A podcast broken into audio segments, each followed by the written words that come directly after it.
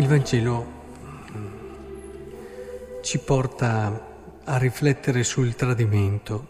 E visto che abbiamo anche parlato ieri del tradimento e abbiamo approfondito vari aspetti, oggi mi sono soffermato su quello che è un tradimento che magari non ci accorgiamo eh, di compiere, eh, ma che però è un tradire il senso, la verità di quello che è il dono di Dio.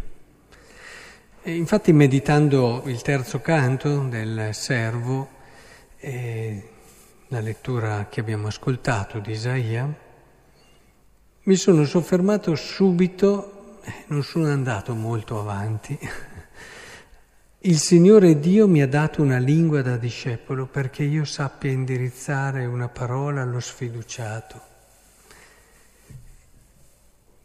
Sì, le persone hanno bisogno delle nostre parole. Il Signore ci ha dato la possibilità di parlare, ci ha dato una lingua e ci ha dato la possibilità di fare tanto bene, non semplicemente cercare di non fare il male. Eppure noi in tante occasioni e in tante situazioni usiamo male della nostra lingua. Vorrei riflettere con voi perché, credetemi, si fanno tanti tradimenti in questo campo e non ci se ne accorge neppure. Si tradisce il senso vero del parlare all'altro. La Bibbia su questo è molto chiara. Prendete San Giacomo. San Giacomo ce lo dice chiaramente. Quando una persona riesce a governare il suo parlare, è perfetta. E dice, eh, fa un bellissimo esempio, come una nave che è enorme e guidata da un piccolo timone, così la lingua è una cosa piccola ma può fare sfracelli, possiamo dirlo. E in questo è molto importante che abbiamo chiara consapevolezza di quanto male possa derivare da un uso improprio, da un tradire il senso vero e profondo di quello che il Signore ci ha dato. Tanto che San Giovanni Crisostomo ce lo diceva chiaramente. Devi aprire due porte prima di parlare, le labbra e i denti. Quindi pensaci, pensaci. Vedete, con troppa facilità noi mh, mm, usiamo a volte anche delle cose vere, diciamo delle cose vere. Qual è la differenza che c'è tra la maldicenza e la calunnia? Ci avete mai pensato? Il catechismo è molto chiaro. Dice, la calunnia è dire il falso di una persona. Attenti però, eh? La maldicenza è dire il vero in modo inopportuno. E ne parla sull'ottavo comandamento, no? sulla necessità di dire la verità. Sì, puoi dire la verità, ma non in modo inopportuno. Quante volte magari diciamo di una persona cose vere, ma in modo inopportuno, anche circa certi suoi difetti, certi suoi limiti e certe sue eh, mancanze. E è fondamentale che riusciamo a capire questo, perché tante volte, in tante occasioni, il male è fatto di pezzi di bene. E non è semplicemente, è che sono messi male questi pezzi di bene o questi pezzi di cose vere. E noi dobbiamo entrare in una filosofia, in una logica di vita che ci porta a vedere il bello, il bene, e di appassionarci per quello che è la cosa bella dell'altro, aiutarlo a scoprire le cose belle. Pensate quante cose possiamo dire, usare per far capire con la nostra parola all'altro tutte le risorse, le qualità che può avere, dove può arrivare. E possiamo davvero custodirlo, possiamo rincuorarlo, per riprendere l'inizio di Isaia, sostenerlo, a volte basta una parola detta nel modo giusto, nel modo più opportuno e cambia la giornata di una persona. E non a caso Gesù Cristo è l'incarnazione del Verbo, la parola. E dalla parola può arrivare tanto, tanto di vero e di bello per le persone e per il mondo. E, è vero che sono importanti i fatti, e sono importanti le cose concrete, si dice sempre eh, parli bene e razzoli male.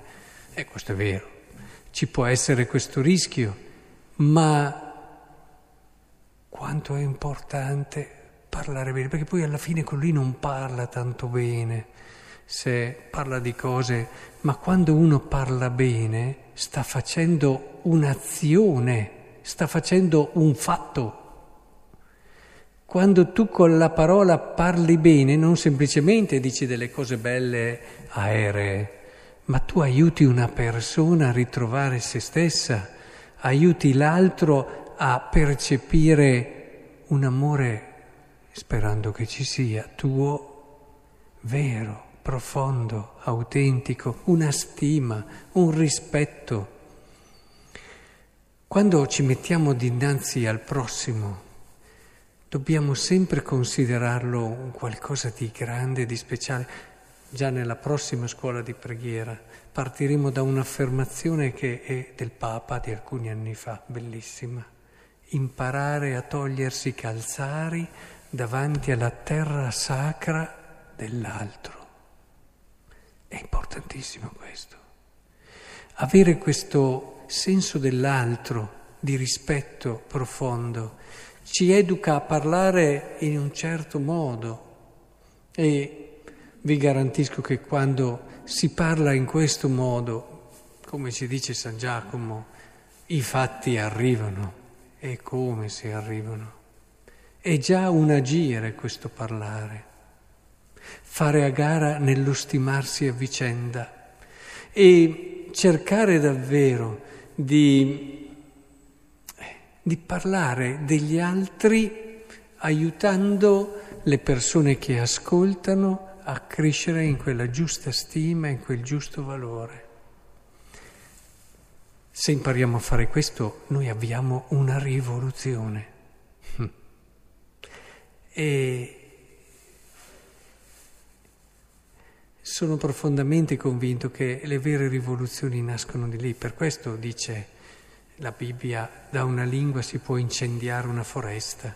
Sì, ma anche si può incendiare una rivoluzione, la si può avviare da un uso proprio di quello che è il parlare degli altri.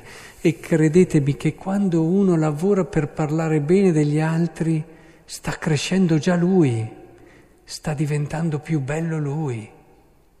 Il lavoro che dobbiamo fare per parlare bene degli altri tira fuori la parte più bella di noi e comincia a tirare fuori energie, risorse, capacità che ci portano davvero a rivoluzionare il nostro cuore, perché la rivoluzione parte da dentro all'uomo.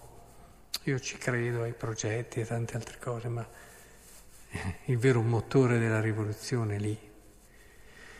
E allora oggi, visto che si parla di tradimento e noi magari possiamo fare una bella riflessione, magari lo sentiamo anche, ma sì, io come Giuda, lo sentiamo anche un brano un po' distante a volte questo, capisco Giuda, poi magari ci possiamo anche arrampicare su tutti i discorsi, ma poi alla fine Giuda non sapeva, è stato un tradimento, Gesù poi lo ha amato lo stesso, Vabbè, tutte cose buone, ma rischiamo sempre di stare là.